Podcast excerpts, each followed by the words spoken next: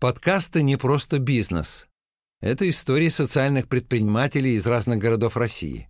Они рассказали нам, как строят свой бизнес и решают проблемы общества. Здравствуйте. Сегодня о необычных протезах и медицинском предпринимательстве мы поговорим с Сергеем Николаенко, доктором медицинских наук, профессором, руководителем медико-производственного центра «Эпитетика». Сергей, здравствуйте. Давайте так, прежде чем мы поговорим о клинике, начнем с такого вопроса. Почему вы решили стать врачом? Расскажите, пожалуйста. Ну, все мы родом из детства, поэтому это было не мое решение. Оно было в недрах семьи выношено, можно так сказать, достаточно давно. И э, источником этого желания был мой дед. Он фронтовик, и перед войной ему повезло. Он так-то учился в Бакинском нефтехимическом институте, а перед самой войной он прошел курсы мединструкторов и на фронте оказался в ипостаси, ну, можно так сказать, ну, военного санитара, мединструктора. Это спасло ему жизнь, и он с этой идеей кого-то из детей сделать врачом, можно сказать, внашивал ее всю жизнь, но это не удалось в первом поколении. А среди внуков я стал первым врачом, двоюродный брат у меня тоже врач-травматолог. Вот, собственно говоря, Выбора у меня большого не было. Единственное, что мне позволили выбрать специальности, и я остановился на стоматологии.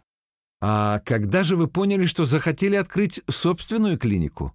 Да я никогда не хотел открыть свою собственную клинику, собственно говоря. У меня как бы маленько были другие задачи. Я же работал в высшей школе. И когда заканчивал институт, э, пошел в ординатуру, занялся наукой. В ординатуре в студенческом научном обществе участвовал в так называемом СНО, это на старших курсах. А потом это плавно уже перетекло в интерес такой научный. Думаю, не написать мне кандидатскую диссертацию. И придя в ординатуру, я сразу на эту стезию встал. И потом просто так получилось, что вот в рамках этого интереса я решил ну, поучиться где-то за границей. И тут опять же нужно сказать, что мне повезло. Мне попался такой друг просто на прием. Приехал, парнишка такой подъезжать на Мерседесе. А потом, как оказалось, он работает в Мерседес-центре. и он уже много раз стажировался в Германии. Он сейчас и живет в Германии. Он финансовый аналитик, очень успешный, во Франкфурте работает. Ну, такая вот встреча, как бы случайно он мне все объяснил, разжевал, как это по-простому сделать, не знаю ни языка, ничего. Это одна страна есть, которая вот может тебя пригласить, ты приедешь и бесплатно будешь в университете учиться. Это, наверное, Германия единственная. И мы собрали с ним документы, выпили бутылку в процессе этого сбора. Все было увлекательно, он все перевел и разослали по университетам немецким. И поэтому пришли письма, ответы. Прямо еще уже появилась электронная почта на тот момент, но он говорит, давай в физическом варианте отправим, потому что, ну, как, чтобы уже немцы очень основательно, они всегда ответят. И мы по, почти по всем государственным университетам разослали. И вот из Эрлангена пришло приглашение.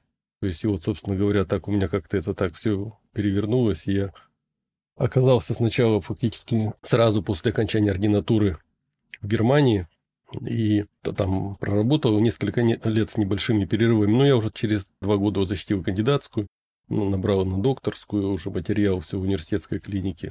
И так и планировал свою жизнь связать с высшей школой в России.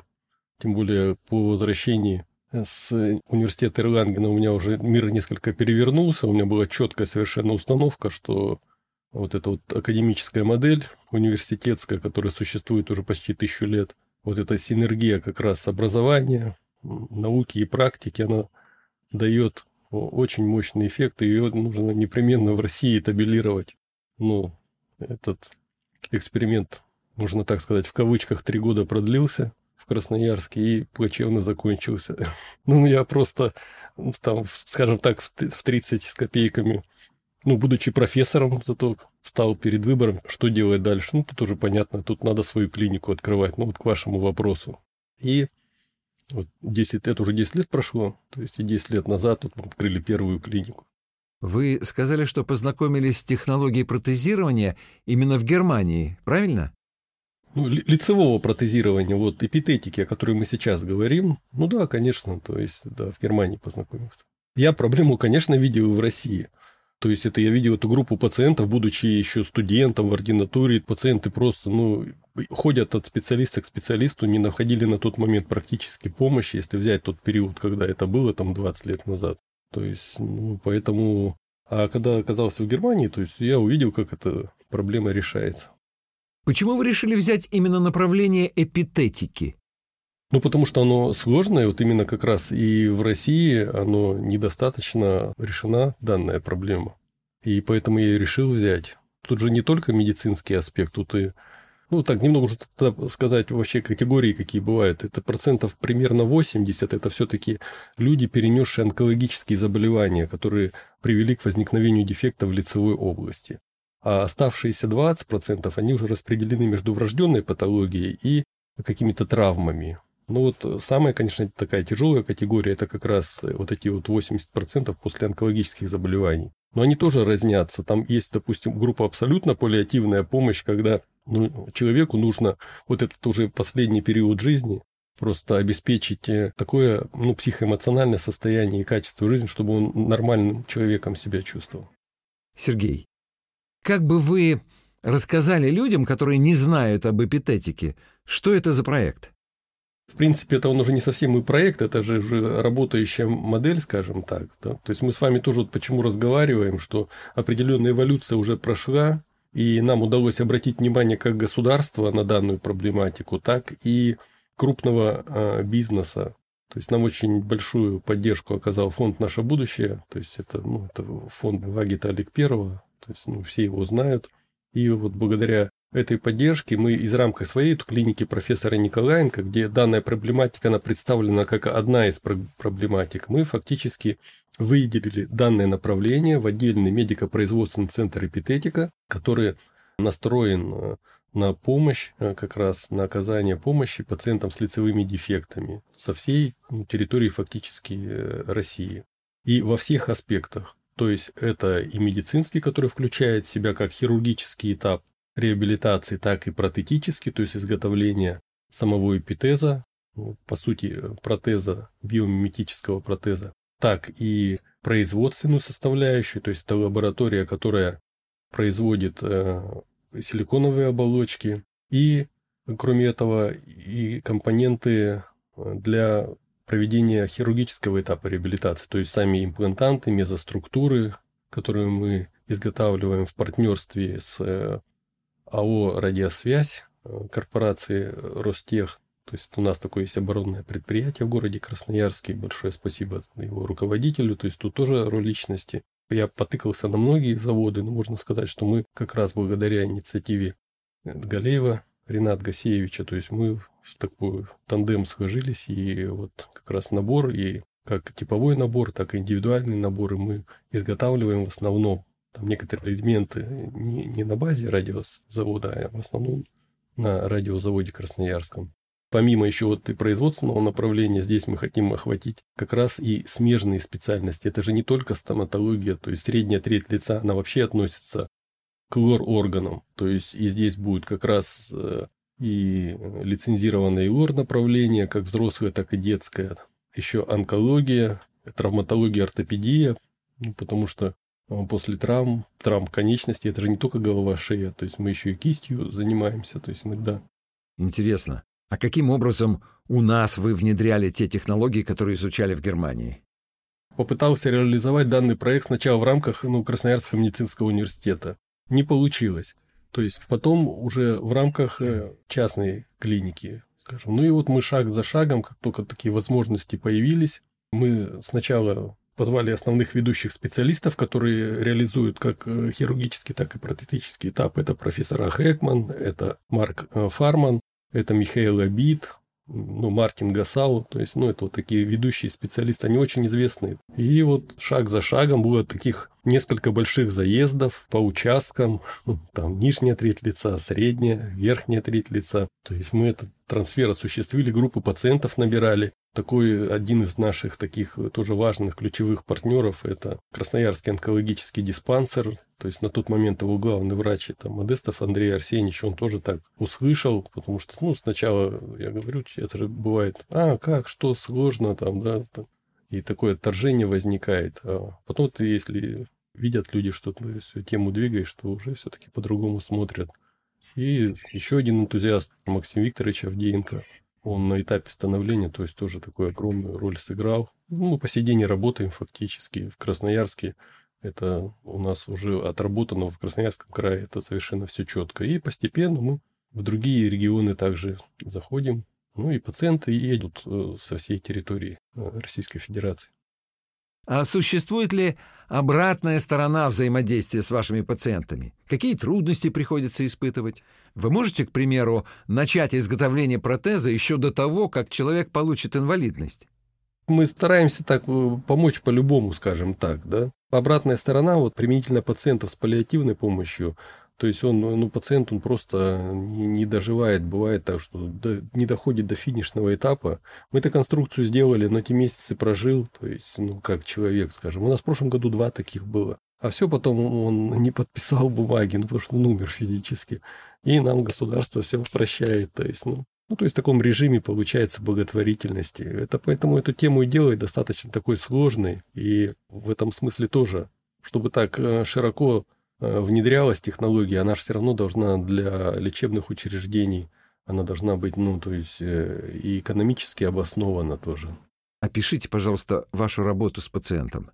Ну, вот пришел, носа нет. Все, мы проводим сначала диагностику. И, соответственно, изготавливаем, как правило, 3D-модели оставшихся всех костных элементов. То есть компьютерная томография проводится, ну, вот это достаточно просто, 3D-модель распечатывается, и мы изготавливаем такой индивидуальный набор реабилитационный, который включает в себя экстраоральные имплантанты, то есть внеоральные имплантанты, какую-то мезоструктуру, да, которая ну, будет таким переходом служить между магнитами, ну, как правильно говорят, атачментами, и уже самой конструкцией. Ну, то есть она же должна держаться, самое основное. И когда такая возможность есть, конечно, необходимо добиться максимально комфортной фиксации. А тут э, два варианта. Это при помощи клея специального, ну, адгезив, клей, на который приклеивается конструкция. Или, конечно, более комфортный, это на магнитной фиксации. А для того, чтобы поставить магниты, нужно поставить решетку, мезоструктуры.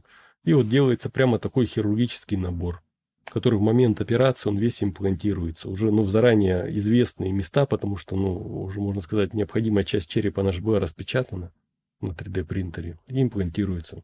Все, то есть хирургический этап проведен, ждем, пока заживает, швы снимаем.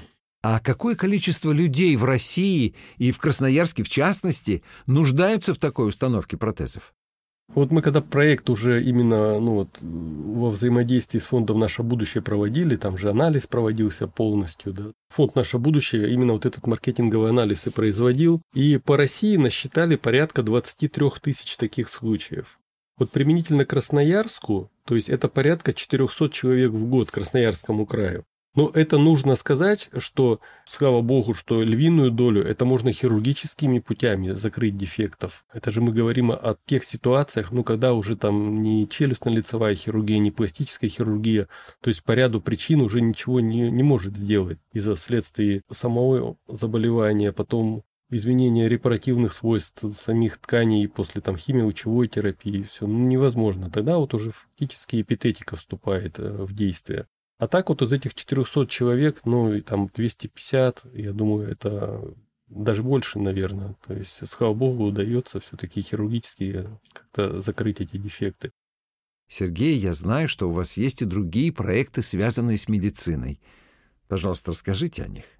Вы все, кто бывали, допустим, где-то ездили да, по другим странам, видели, сколько на улицах на инвалидных электроколясках людей передвигается – а у нас их сильно не видно, как будто их и нет, а они же есть. То есть это вот социальный паспорт любого города, возьми тысячи и тысячи людей. То есть они сидят по домам, то есть не выходят вообще или выходят крайне редко. Ну, это потихонечку развиваться начинает. Ну, видите, социальные такси, да, то есть появляются и все.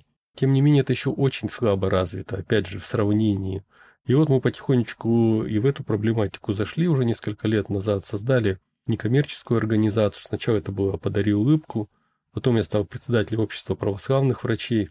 Ну и все постепенно, постепенно обросли набором мобильного оборудования. То есть мы можем выехать э, к нашим пациентам на дом, если это необходимо. И не просто там, скажем, щипцами зуб удалить, а полностью есть стоматологическая установка мобильная, рентген, светильники, так, ну и прямо весь набор оборудования, определенные технологии, которым тоже нужно обучать У нас под это создан учебный центр, профессорская практика называется. То есть мы и образовательную составляющую развиваем. И вот э, так вот постепенно тема развивается. Ну и надо сказать, что и в Красноярске нас уже знают. Краевая грантовая программа нам уже не раз помогала. То есть и вот после Нового года у нас своя машинюшка появилась «Лада Ларгу» специально для транспортировки инвалидов, специализированный автомобильчик. То есть как бы и еще одна большая группа, на которую мы акцентируем наше внимание, это дети с расстройствами психоневрологического спектра, которым необходима стоматологическая санация. Ну, дети и так зубы не дают лечить, вы же знаете, да? То есть, ну, если у вас они есть, или вы сами маленькие были, помните, как боялись. То есть, это уговорить ребенка очень трудно.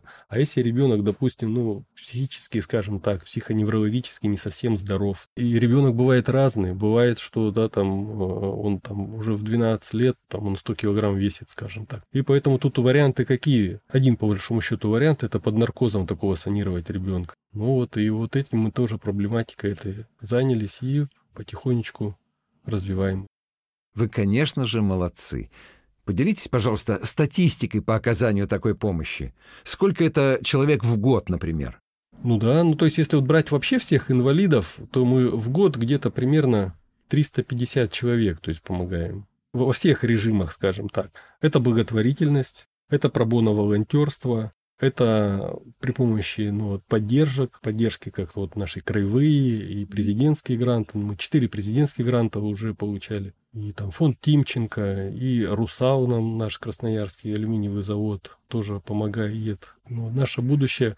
Ну, то есть, ну, прямо такой это грант-райтинг, который надо непрерывно заниматься. Но тут очень важно, чтобы в цепке было как раз коммерческое предприятие и НКО. Это, на мой взгляд, сейчас единственная возможная форма социального предпринимательства в России. Потому что просто одно предприятие адаптировать под социальное предпринимательство, если там ИП, ООО, ну, на мой взгляд, фактически невозможно, особенно занимающийся такими вот проблематиками в здравоохранении, как мы занимаемся, где требуется много оборудования, персонала, расходных материалов, то есть это уже опыт.